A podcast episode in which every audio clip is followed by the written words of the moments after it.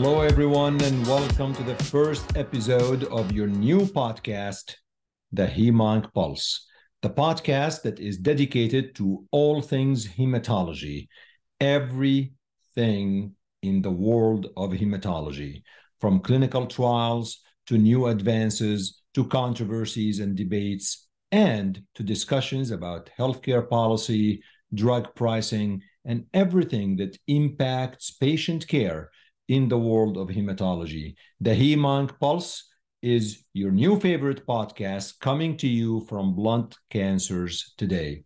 I appreciate you tuning in and supporting this first episode and many future episodes that will be coming to you. It's very special to start the Hemonc Pulse during the annual American Society of Hematology meeting in the beautiful city of New Orleans, Louisiana. We could not have picked a better venue or a better time to start this podcast. You need to keep the lines of communication with me and tell me about topics, ideas, what do you want to hear on this podcast? Every single email, every single text, every single tweet will be answered timely and will be taken seriously. You can direct message me on Twitter at Chadi Nabhan and follow me there for more updates on the Hemonc Pulse. You could also send me an email to shadinabhan00 at outlook.com and let me know any ideas that you may have pertaining to the podcast. The first few episodes of the Hemonc Pulse are going to tackle new updates that have been presented during the American Society of Hematology meetings. I'm going to bring thought leaders in the fields of leukemia, myeloma, lymphoma, myeloproliferative neoplasms, and myelodysplasia and try to dissect what are the clinically relevant data and abstracts that have been presented during the American Society of Hematology meeting. I really appreciate you tuning in. Your support is going to mean the world to me, to the producers, to the organizers, and to the sponsors. Welcome. Welcome to the Hemonc Pulse, the podcast that's going to bring you all the news that you need in the world of hematology. Thank you for tuning in.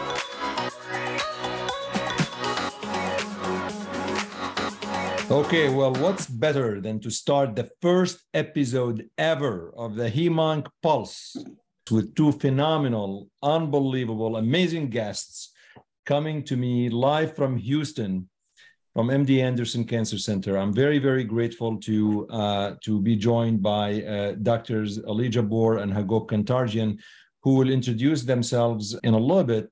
Uh, and the goal is really to talk about what intrigued them from the abstracts that are being presented at the American Society of Hematology. We won't have a lot of time to make full introductions because these two guys probably can spend an hour telling us about their accomplishments. But Hagop won't remember the first time I probably met you, Hagop, was um, almost 20 years ago at one of the George Washington Board Review courses. Uh, and you probably still do them. And I, I could tell you, nobody was able to simplify. At the time, you were giving a talk on, I don't know if it's ALL or CML, but it wasn't AML because AML, I think, was Marty Tallman was giving that episode. It was so, you simplified such a complex topic, and I felt very, very good about it. And since then, I've been following your work, and uh, I'm very honored to have you on this podcast. I'm one of your biggest fans and biggest admirers. So why don't you tell listeners a little bit about you and what you do and um, uh, day in and day out, and a uh, couple of things they may not know unless they listen to this podcast. So uh, first, I'm an admirer of you as you are of mine.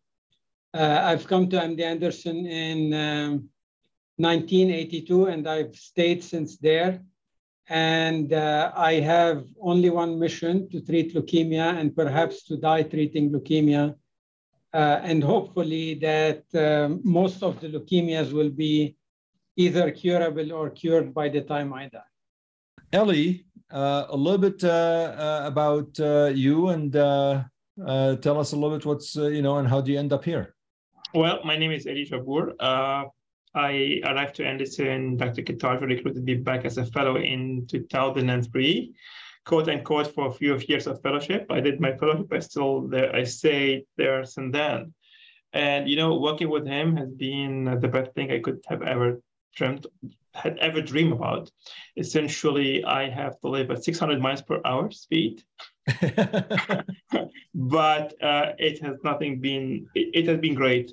So we decided to cover AML and ALL. And in all disclosure, we can agree that it's impossible to cover everything. I mean, you know, there's goodness, thousands of abstracts out there. So I promised my listeners we'll focus a little bit on the ones that we think they're very clinically relevant, maybe close to either changing how they treat patients, things like that. So let's start with an abstract in acute uh, myeloid leukemia. Hagop, you want to take that uh, for AML and maybe share something that uh, intrigued you or? Sure, I'm going to give you a broad idea about what intrigued me in AML, and I'm going to divide them into three categories. The first category is the risk prediction, and there's a lot at uh, ASH about risk prediction, and it mostly focuses on the cytogenetic and molecular features and the new ELN 2022 recommendations. The bottom line from all of this is that uh, one can combine the cytogenetics and few of the molecular uh, profiles to uh, divide the patients into uh, different risk groups.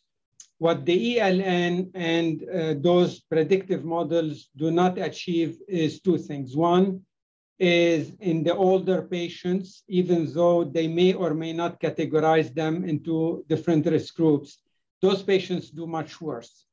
And so those risk models uh, do not account for the features related to the patients or the organ dysfunctions.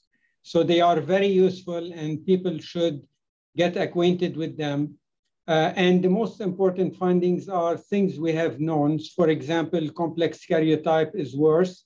And some of the molecular abnormalities are very important. TP53 is adverse. NPM1 in, in general is favorable.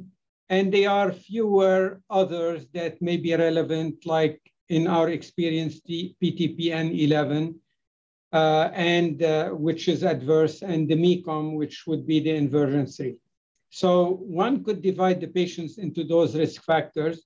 And what we need to do is account now for the targeted therapies that could change the outcome among these subsets, particularly the FLT3 and IDH inhibitors, which seem to move a lot of the patients who used to be adverse into the favorable. The second large broad view in acute myeloid leukemia from the ASH is in both the younger and older patients. We're starting to move to the addition of targeted therapies to uh, chemotherapy. So if we take the younger patients, you will see a lot of regimens with either 3 plus 7 or the newer regimens like the FLAG-IDA or the CLIA or the cladribine high-dose Ara-C where people are adding either the old gemtuzumab ozogamicin and showing better results, or they are adding venetoclax, and they are also showing better results. So the gemtuzumab, the venetoclax, the FLT3 inhibitors, and the IDH inhibitors are going to stay with us and be incorporated into the standards of care in the younger and older patients. Similarly, in the older patients or the older unfit, there were a lot of studies uh, looking at the combinations of hypomethylating agents and venetoclax uh, and showing that the results are better than the hypomethylating agents alone. I want to highlight two studies from our institution. One is with what we call the CLIA regimen and venetoclax, which we updated with a much larger number of patients, and we're showing a marrow CR rate in excess of 90%, and now a two-year survival rate in, uh, of about uh, 70 to 80% and then a new regimen in the older unfit AML. So we are stuck with the hypomethylating agent venetoclax. At MD Anderson, we moved to what we call the triple nucleoside regimen, which is cladribine, low-dose Ara-C, venetoclax, alternating with azacitidine, venetoclax. Again, now we have a much larger number of patients than what was just published. We're still getting marrow CR rates in excess of 85%, and two-year survival rates of uh, 65%, which is significantly higher than what was reported in, in the randomized trial of uh, azacitidine with or without venetoclax. The third portion that you will see at ASH in acute myeloid leukemia are the novel strategies. And the one that uh, attracts my attention are the menin inhibitors, which are maturing very nicely, showing that several menin inhibitors, at least two of them, are giving very good results in patients with refractory relapse acute myeloid leukemia with either uh, MLL uh, translocations, translocation 11q23, or with NPM1 mutations. So I think the menin inhibitors are targeted therapies which are here to stay with us either in combination with intensive chemotherapy or with low intensity therapy. Then you see some additional uh, therapies, for example, with uh, targeted antibodies that target CD123, like the IMGN632. Uh, some studies with uh, immune therapies like CD123 or CD33 BiTEs, but these have very modest effects, so they did not attract as much attention. So three general features, risk models and predictions, which are important, but do not advance the therapy uh, unless we combine the old regimens with the newer targeted therapies. Then you see the large body on therapy of acute myeloid leukemia, either younger, combining intensive chemotherapy with venetoclax, FLT3 inhibitors, IDH inhibitors, or in the older unfit, starting to use triple regimens with hypomethylating agents, venetoclax, and another targeted therapy. Uh, among the novel strategies, I highlight the menin inhibitors because I think they are going to be very important. But again, a slew of other novel strategies which uh, appear to um, uh, be perceived as important, but I have seen only a modest effect so far from all of these. Thank you, Hagop. And uh, I am going to ask you some questions about these uh, in a little bit just to uh, get some dialogue about them. Uh, but before we do that on acute myeloid leukemia, I'm going to move to Eli a little bit to see what intrigued him intrigued him at at ASH and then we'll go back. I have a couple of questions pertaining to these categories in, of AML and ALL, but I love the way you de, you divided them uh, because at least for my simple mind, I'll be more organized in the couple of questions I have for you. Um, Eli, in ALL, um, uh, what uh, what uh, captured your interest? Uh, great, uh, thank you, Shadi. I want to summarize my the abstract I reviewed from ASH this year. Again, I will not be able to cover everything as you said at the beginning. But number one, I'd like to highlight that in the older ALL patients, uh, there is big data reported from the German group and the French, where older patients have a worse outcome, where survival is still uh, uh, behind what we've seen in adult patient and a younger patient because of this NCR and more aggressive biology. And to improve on this outcome, uh, investigators are using immunotherapy into the front line. At MD Anderson, uh, we did uh, develop the mini CVD inoblina in a frontline patient with ALL, and we reported survival at five years of 50%. At this ASH meeting, we do see update and presentation from a German European integrating inotuzumab into the frontline and Blina into the frontline with promising results and uh, uh improvement of uh, uh, survival. Again, these are uh, single, uh, multi-center, single single arm trials, but at least highlighting the point that if we want to improve the outcome for older patients, we need to integrate immunotherapy into the front line. This is for the older. For younger patients as well, we're in, we're adding blinatumomab and into the frontline uh, setting. There's data will be presented at the, at the ASH meeting from MD Anderson as well, where we had hyper-CVAD, the blinatumomab into the frontline survival of 85%. Now we added inotuzumab as well, and now we have 100% survival. Of course, the follow-up is still short, but what the message I'd like to make here is uh, the old days of intensive chemotherapy for three and four years are past. And the future is to integrate immune therapy and to monitor our patients very carefully using NGS technique to assess the depth of the response and tailor therapy accordingly. So at ASH meeting, there'll be several presentation toward this uh, be presented. Uh, second uh, bullet I'd like to highlight is the Philadelphia positive ALL. The role of transplant, do we need or we do not need it? And there are several presentations at the ASH meeting showing that if you get into MRD negativity, uh, by PCR or by NGS or whatever you want, a transplant is not needed. So the question of transplant is settling here where it won't help much in somebody responding. Still, at the ASH meeting, there are several abstracts where they highlight some poor biology, among them Ikaros deletion or Ikaros deletion plus, where the outcome is still poor for these patients. And toward this goal, we have a presentation with the blinatumomab and ponatinib, which is totally chemotherapy-free regimen. No chemotherapy at all in 43 patients who received the blina and ponatinib and achieved a CMR of 85%, 88% by NGS, and a survival at two years and a half, 95%, with only one patient receiving transplant. Of course, there was no in-depth assessment for Ikaros Plus, but when you have everybody responding and a survival of 95%, the deduction is such a regimen can overcome the poor biology. In a PH plus ALL as well, there are some abstract about what we call CML-like picture, because we aim to assess uh, this, the, we aim to induce a complete molecular remission. And we do so by measuring the, RT, the BCR-ABL by RT-PCR.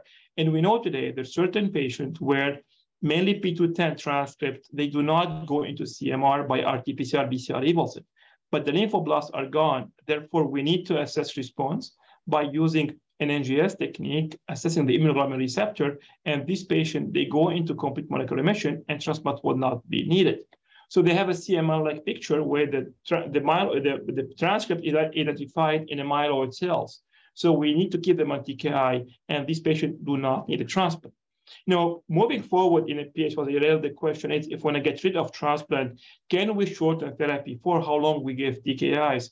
And here we're implementing NGS prospectively to assess the dynamic of the response, the depth of the response, and the duration of response. Maybe patients who achieve an NGS negativity sustained for a few years be able, be candidate for treatment discontinuation down the road. That is really matter of clinical trials. The third bullet I like to highlight is MRD assessment.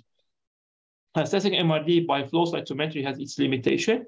We and others have shown that this technique, 40% of patients who are MRD negative uh, by flow are still MRD positive by NGS and they can relapse.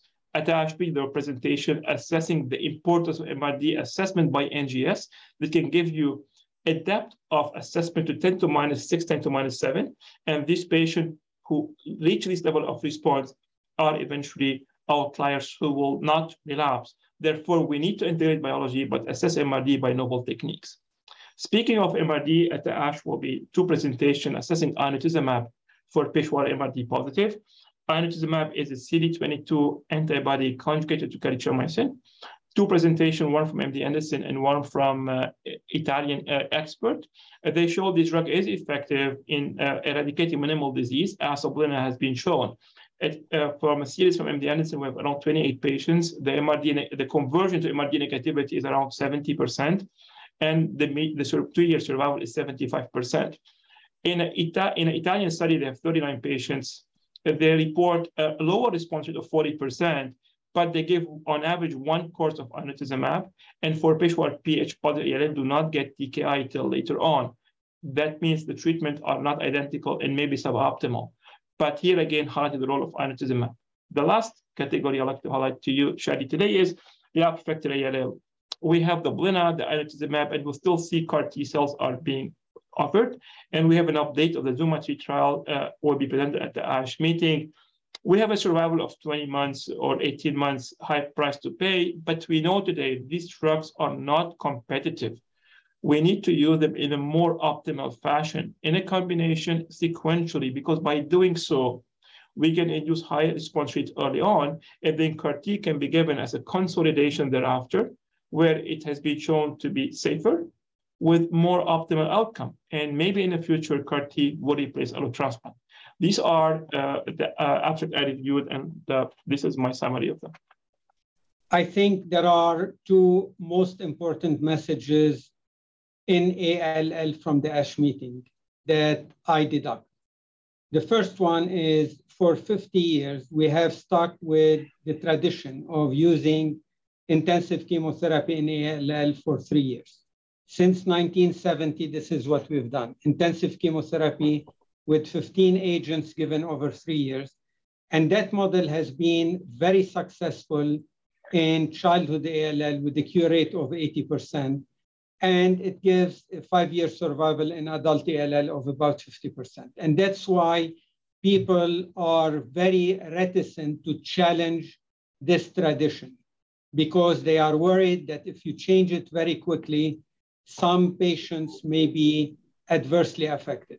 And I think this is completely incorrect because we do have now novel antibodies which are targeted, which as single agents are superior to the intensive chemotherapy in refractory relapse setting. So now there are a lot of single arm trials from single institutions like MD Anderson and from cooperative trials that are showing significantly higher results when uh, investigators are using uh, some form of chemotherapy. It doesn't have to be the all intensive chemotherapy, to which they add blinatumomab and inotuzumab. So I think we have to uh, absorb this kind of information and decide are we going to stay with randomized trials, which could slow the pace of research and discoveries, or are we going to revert to a Bayesian approach where we do single arm trials and modify them according to the experience and the results? And the second very important point is the following. Today, in community practice, we use the novel therapies as per the FDA approval. So blinatumomab and inotuzumab as single agents in refractory relapse ALL, and the CAR T cells in refractory relapse active ALL.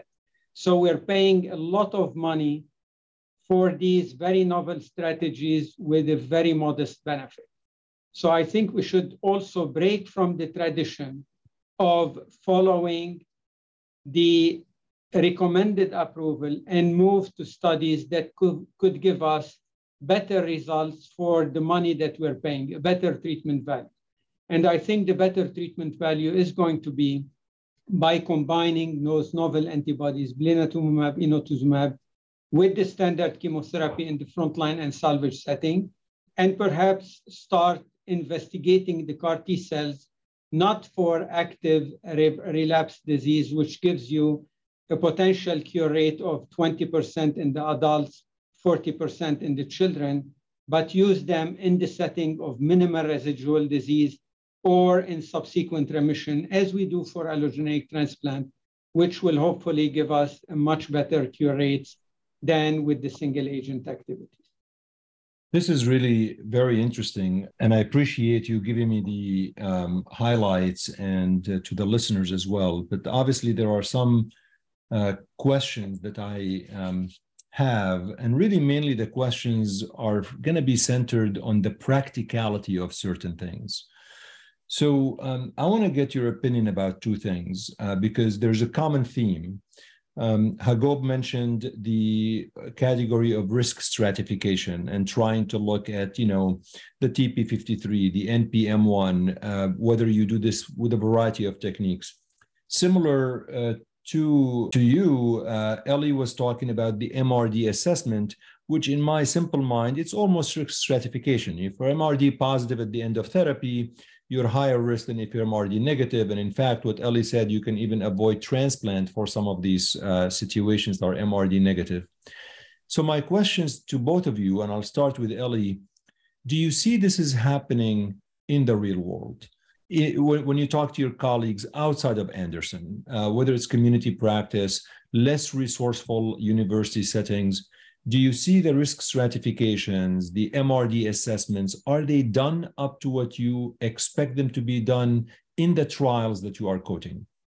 Shadi, I think leukemia in the United States of America should be treated in a center of excellence and not in the community.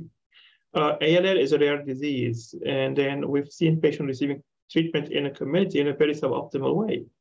I think at least patients diagnosed with leukemia should be referred to center of excellence. There's data published and reported, for example, in AML. If you treat in, in NCI designated centers, the outcome is much better. I give an example in AML at MD Anderson, our mortality during induction is less than 3%. So when you go to the community and other centers where supportive care may not be optimal, decision maker are not so great, the death in CR early on is 10 to 15%, and that can compromise the outcome. So I think these patients should be referred to centers of excellence and be receiving care over there. But it just doesn't But happen. let's I mean, take- the reality let's is it take doesn't Shadi's- happen. Yeah. Yeah. So, but let's take Shadi's question and let's address first the MRD. So should the NGS MRD and ALL be a new standard of care? I think Absolutely, it should be because it gives you two layers, two logs of depth of the response. And this test can be done on bone marrow today, and in the future can be done on peripheral blood. So I think we should assess MRD from the beginning, have a sample sent at, at the baseline to establish clonality, and at assessment of a CR and every two months thereafter. So that's question then to Hagop. If if M basically to answer the MRD, but then is there a threshold that you guys have agreed on that this is the threshold where you call somebody MRD negative? That's one question. And is there an agreement on the technology? Which technology to use? So Shadi, let's distinguish measuring MRD in ALL from measuring MRD in AML. In ALL, the next generation uh, measurement of MRD for the immunoglobulin heavy chain uh, improves the detection of residual disease uh, from one in 10,000 to one in a million. And there's no doubt that the relapse rate is significantly lower in a patient that reaches an NGS MRD negative, so zero cells in a million cells that are detected. The only issue is we don't have the large numbers to start making the statements. We, there are pilot studies from our institution and elsewhere that show that in ALL, a patient who is NGS MRD negative has a much lower relapse rate. Actually, in small numbers, it's uh, as close as 0%, and uh, two to three year survival of 90%. All we need is to increase the numbers to show that NGS MRD negativity is superior to flow cytometry MRD negativity. And then how do we use this? We can use it to change therapy in patients who may remain positive and also in patients who are NGS MRD negative for a certain period of time, say six months or a year, we could stop therapy. So instead of going blindly with three years of intensive chemotherapy, we can then say if somebody is receiving one form of therapy, let's say hyper-CVAD inoblina, and they have become NGS MRD negative at three months and they remained negative for the year, can we stop the treatment and will that imply a relapse rate of 0%? So the NGS MRD and ALL, I think it's gonna be very, very important. It should penetrate the community practice very quickly. And the sooner we get the large numbers of patients, the faster we can convince both the investigators in ALL and the community practice to change our practices to target NGS MRD status. In AML, it's a different issue. Before before we go to AML, just before we go to AML, Ellie, for ALL, if you have ALL pH positive, you are obviously using a TKI along whatever treatment you're using for pH positive disease. Um, are these patients more likely or less likely to get MRD negativity? Um, I mean, do you see that? Uh, you know what I mean? Shadi, uh, uh, great to ask me about this question because I want to bring up something to you. Uh, you asked me if what we're doing can be taken to the community and uh, the MRD, we discussed it. I think if you improve the outcome in the pH positive, you need to improve the MRD negativity. And to that point, we have two great drugs, blinatumomab and ponatinib. Together, when given together, we're suppressing resistance that can be driven by the acquisition of a mutation called TC59, and we're deepening the molecular response by going from 50% with hyper-CVAD dasatinib or imatinib to 90%, essentially everybody is responding. But then the question, how we can take this regimen and make it standard of care. Right now, we have around 100 patients in the Anderson treated. And elsewhere, people using Blina and dasatinib or others. But the problem is when you give hyper-CVAD or chemotherapy plus TKI and you go for transplant, we talk about a long-term treatment. Compliance is an issue, delivering a treatment, complications, being in the hospital. And for that, you're not getting optimal response and nor optimal outcome. If you give blinatumomab therapy for five to six months and all being given as an outpatient, you for your healthcare system, you're doing much right. better. Right. And for the people with lower income or uh, with not as privileged, they can get treatment for six months and keep working without much side effects. So I think right. this treatment will change the life of people across the world. I go back to you about MRD in AML. I think you were trying to talk about this. Um, tell us a little bit your views on MRD in AML. So let me first address MRD in Philadelphia positive ALL because it brings another layer. So traditionally, we're used to measuring the PCR, right. which looks at 100,000 cells, but the NGS MRD looks at a million cells. So now we're doing both the PCR and NGS MRD in Philadelphia positive ALL. And again, how will this help us? Today, in Philadelphia positive ALL, we're doing ponatinib blinatumomab, and then ponatinib goes indefinitely. If we get, get to a point in time where we find that patients are not only PCR negative, but NGS MRD negative at at, at the measurement of a million cells, and they remain so for, let's say, three plus years, we could start implementing what was implemented in chronic myeloid leukemia with the durable deep molecular response and treatment interruption. So actually, one of the aims of our studies in Philadelphia positive ALL is to measure the NGS MRD. And if it's negative for three to five years or more, we're going to discuss with the patient stopping therapy and see if we can cure Philadelphia positive ALL the same way as is done today in chronic myeloid leukemia. Let's go now to acute myeloid leukemia. And in acute myeloid leukemia, we don't have the level of sophisticated residual disease measurement. We can measure uh, APL, PML, RAR alpha, and the core binding factor acute myeloid leukemias by PCR. And when we do this, uh, it is a very effective modality to predict for lack of relapse. So PCR negative status in APL and in CBF-AML predicts for lack of relapses. So that's very important. Among the other patients, people have been able to develop uh, PCR technologies for NPM1. So that's a technology that could be applied to the NPM1 positive patients to try to look at residual disease and then perhaps decide on transplant or no transplant in the other patients. If you take the rest of the patients with AML using flow cytometry for MRD measurements, the uh, uh, positive flow cytometry MRD predicts for a high rate of relapse.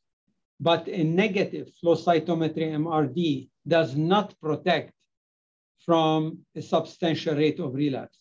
So in my book, even though people say, well, we're going to look at the pre-treatment characteristics and then the flow cytometry MRD status and refer to transplant only the patients who are MRD positive, I still find that on the in the average patient, doing a transplant is giving us still better results than not doing the transplant. And the fact that a patient has become flow cytometry MRD negative, particularly if they have high risk features at the past, those patients cannot be spared the option of a transplant. On average, a transplant will be better than a no transplant. Dr. Kantarjian, can I ask a question, Chadi? So for the FLT3 ITD positive AML, if we have a very potent FLT3 inhibitors and a way to assess the depth of the response, like we have in ALL, you think the FLT3 ITD AML would be like PH positive ALL? Correct. So that's a different issue that Eli is suggesting because we know that the FLT3 inhibitors are quite potent, particularly the third generation ones, gilteritinib and perhaps quizartinib. It is possible that in the future, once we incorporate the FLT3 inhibitors with the intensive chemotherapy and perhaps with some form of venetoclax, that the patients who become FLT3 MRD negative by some form of superior measurement, PCR, some measure that looks at 100,000 or a million cells. Those patients who are FLT3 mutated, either FLT3 ITD or TKD, once they receive the FLT3 inhibitors, we could look at residual disease and decide not to take those patients to transplant if they have become MRD negative in this setting. We're gonna do we're gonna do some lightning rounds because I know that uh, you've been very generous with your time, but uh, it's so much fun. But we're gonna do lightning rounds. What that means is we're gonna do like quick questions and answers, right? So Ellie, my first question is to you, and actually it's an AML. Is there any scenario where you would not use venetoclax in older patients with AML? Maybe in IDH1, I will use HMA IDH1 inhibitor. But that being said, I favor HMA triplet, not doublet. Means I will do HMA ven IDH1 inhibitor or HMA ven plus other targeted therapy. Another yeah, subset are the TP53 and MECOM AML. Uh, they are the worst of the worst, and the addition of venetoclax would not help them much. Hagop, is there any situation whatsoever in AML that you would use three and seven alone? I have never used three plus seven throughout my career since 1982, so I'm not going to change that now. What do you mean you have never used three and seven? when I started, we were into the high dose Ara-C regimen, so we went with the IDA high dose Ara-C, and subsequently we went to the flag IDA, the CLIA with the additional. Okay, fine. I'll get you another one. Is there any situation in young, fit patient with AML that you would not recommend consolidation allogeneic transplant? Acute promyelocytic leukemia, core binding factor, acute myeloid leukemia. Otherwise, the even the leukemia group at MD Anderson is divided. I try today to refer all patients to transplant and then I will look in the large proportion of patients to see which patients may or may not benefit.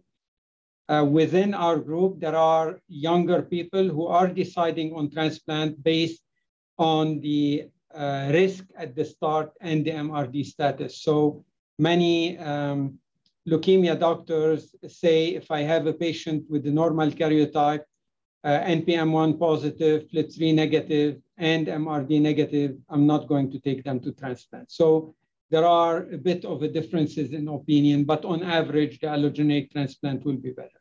Ellie, quick question, although the answer may not be lightning round, because I do think it could be complex. There are many folks out there that would argue that you still need randomized controlled trials in certain scenarios. I'll give you a scenario and I'll have you react to it.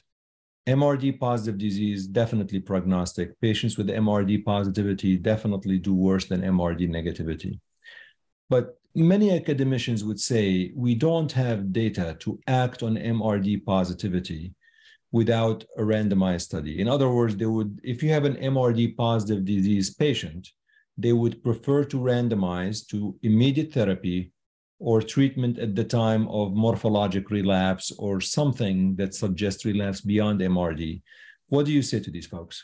Fadi, uh, uh, excuse me, Chadi, uh, there's nothing minimal about MRD. MRD means relapse, and we know historically the outcome is really poor, of a median survival in ALL 12 months with or without transplantation. So we added the Blina to patients who are MRD positive, and the survival in a large trial from Europe showed a median of three-year survival at MD Anderson, the five-year survival 60%. How want to be randomizing patient to no chemo to, to transplant or standard care chemotherapy versus what's effective? I think we are, as Dr. Kantarjian mentioned, we're exploring in a Bayesian design fashion. We're not at the place to do a randomized trial right now for such a thing. Chadi, was your question about AML or ALL? This was on ALL, but I will ask you about AML. Same question. So I think randomized trials are the standard of care. This is how all of us have been indoctrinated and educated. Randomized trials are the only way to make progress. But if you look at multiple aspects of life, for example, the way we live, we're not living in a randomized fashion. When we send our, our kids to school, we do not randomize one child to school A and another to school B when you uh, are trying to pick your spouse, you don't go 50 times with candidate A and 50 times with the candidate B, and then Well, not be I, I think I think that well, Ellie and I may disagree on that. We probably want to be randomized. actually what you do is you You gain experience and as you have encounters you you apply your knowledge to the next situation so in leukemias i think randomized trials have still a role and they have a very important role in the two extremes if you have a land of research desert where you have only one drug to test and the results are so bad or in the opposite situation where the cure rate is so high, like in childhood ALL, people are reluctant not to go with randomized trials. However, when you are in a land of research plenty, where you have multiple new drugs that you are trying to incorporate into your standard of care. In ALL, for example, blinatumomab, inotuzumab, possibly the new CD20 antibodies, possibly venetoclax, and possibly the CAR T cells. I think in that setting, a Bayesian approach will be much more effective in getting you fastest to the ideal regimen, the ideal regimen that you can then compare to whatever standard of care you want. But let's take the example of Philadelphia positive ALL. So now we have studies with dasatinib, uh, blinatumomab and with ponatinib blinatumomab, which are giving a CMR rate close to 90% and the four-year survival of 90%. So people want to randomize what will be the control arm. Will it be hyper-CVAD imatinib or hyper-CVAD dasatinib? And if I tell the patient that the standard arm historically has a four-year survival of 60 or 70%, will they agree to be randomized? So remember, Chadi, the essence of a randomized trial is what is, what is called equipoise, meaning that you as a physician do not have any knowledge that tells you that perhaps arm A is better than arm B. So if you can go to the patient and say that you do have equipoise, so you tell the patient in all transparency, I really do not know in this trial whether ponatinib or dasatinib blina is superior to hyper-CVAD imatinib, and therefore I'm going to randomize you. And if the patient, knowing the historical data, agrees to that, then it's fine. But this is the essence of a randomized trial. It implies equipoise, meaning that the physicians truly and honestly do not know which of the two arms is going to be superior or inferior. And Chadi, and ASH, there was a presentation from the French group Roberto Boissel where he compared uh, two cohort comparison, no randomized trial, but he compared, for example, high-risk ALL who received induction therapy and standard consolidation in the past to a recent one where they have high risk taking chemotherapy and Blina. And he showed in a comparison that Blina is superior. So essentially, this is a kind of things that everybody is using it. This is an I can honestly talk, talk to you guys for hours. Uh, I really, uh, I'm very grateful. This is the best inaugural podcast I've done. The first episode. I mean, if folks don't listen to future episodes after this, they are foolish. How could they not? When you start, but you know, I feel bad for the future guests, to be honest. I mean, after this, I don't know, they have big shoes to fill. I'm very grateful for uh, your time, Doctors Hagop Kantarjian and Eli uh, Jabbour. Anything that you want to say, final thoughts before uh, I'll let you go back, uh, Hagop, to painting and uh, Eli to really doing leukemia stuff? Good to reconnect with you, Chadi, and stay safe, and we'll see you at ASH. Chadi, I'll see you at ASH. New Thank you, guys. Very promising.